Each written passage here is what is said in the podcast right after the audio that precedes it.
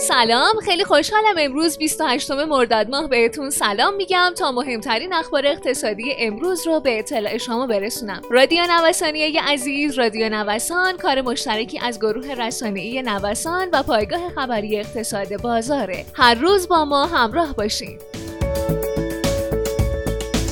حسن روحانی در خصوص وضعیت بازار سهام و ریزش اخیر میگه کارشناسان بازار سرمایه نوسانات تسهیل کننده در بورس رو امری عادی و طبیعی می‌دونن. اما در عین حال باید از ناهماهنگی در اظهار نظرها و اقدامات اجتناب بشه. حذف مالیات بر سهام و سپرده بانکی از طرح مجلس. رئیس کمیسیون اقتصادی مجلس اعلام کرده بند مربوط به اخذ مالیات از سهام و سپرده بانکی از طرح مجلس در اصلاح قانون مالیات های مستقیم حذف شد. تشکیل هیئت سه نفره کارشناسی برای حل معوقات بانکی تولید کنندگان گفته میشه با تشکیل این هیئت قوه قضاییه دیگه به شکایات بانک ها برای دریافت سود و جریمه نامتعارف از تولید ورود نمی‌کنه. رئیس کل سازمان امور مالیاتی با بیان اینکه اول شهریور آخرین مهلت ارائه اظهارنامه مالیاتی صاحبان مشاغله از افزایش ساعت کاری ادارات مالیاتی در روزهای باقی مانده مرداد ماه و روز اول شهریور خبر داد.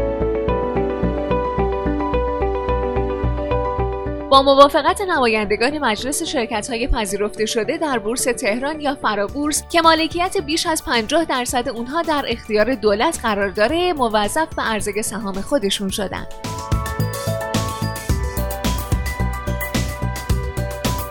روز دوشنبه دلار بر تابلوی صرافی روی عدد 22450 تومانی قرار گرفت که 550 تومان بالاتر از روز یک شنبه بود. به گفته فعالان بازارساز به دنبال اون بوده که با نزدیک کردن قیمت‌های خودش به نرخ‌های بازار مانع از ورود تقاضای آربیتراژی به معاملات بشه.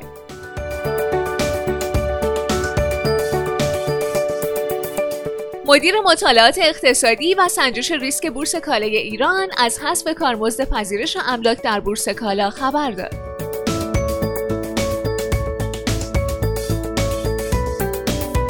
معاون وزیر راه و شهرسازی گفته تعداد قابل ملاحظه صندوق پروژه تهیه کردیم که در حال بروز رسانی اطلاعات و مطالعات برای ورود به بورس مسکنه. سرپرست دفتر تأمین، توزیع و تنظیم بازار وزارت صنعت، معدن و تجارت گفته هیچ گونه مجوزی برای افزایش قیمت نان صادر نشده و قیمت نان همان قیمت مصوب سال گذشته است.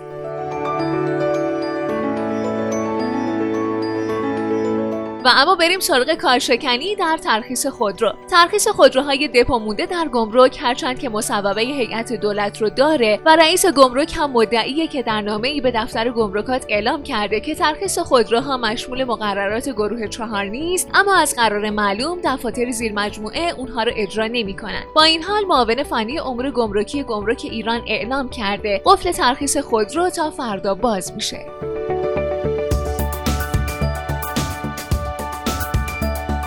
دبیر انجمن صنایع روغن نباتی کشور گفته حدود یک ماه پیش روغن مایع 12 درصد و روغن جامد 14 درصد افزایش قیمت داشته و در صورتی که اتفاق تازه‌ای رخ نده تا پایان سال قیمت‌های روغن بدون تغییر باقی خواهد ماند.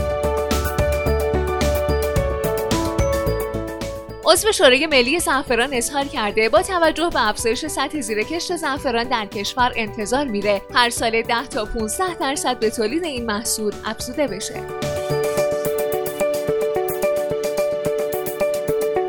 خیلی ممنونم که امروز هم با ما همراه بودین. شما می‌تونین هر روز ما رو از طریق کانال تلگرامی ما به نشانی نوسان رادیو دنبال کنید با ما بیمرز باشید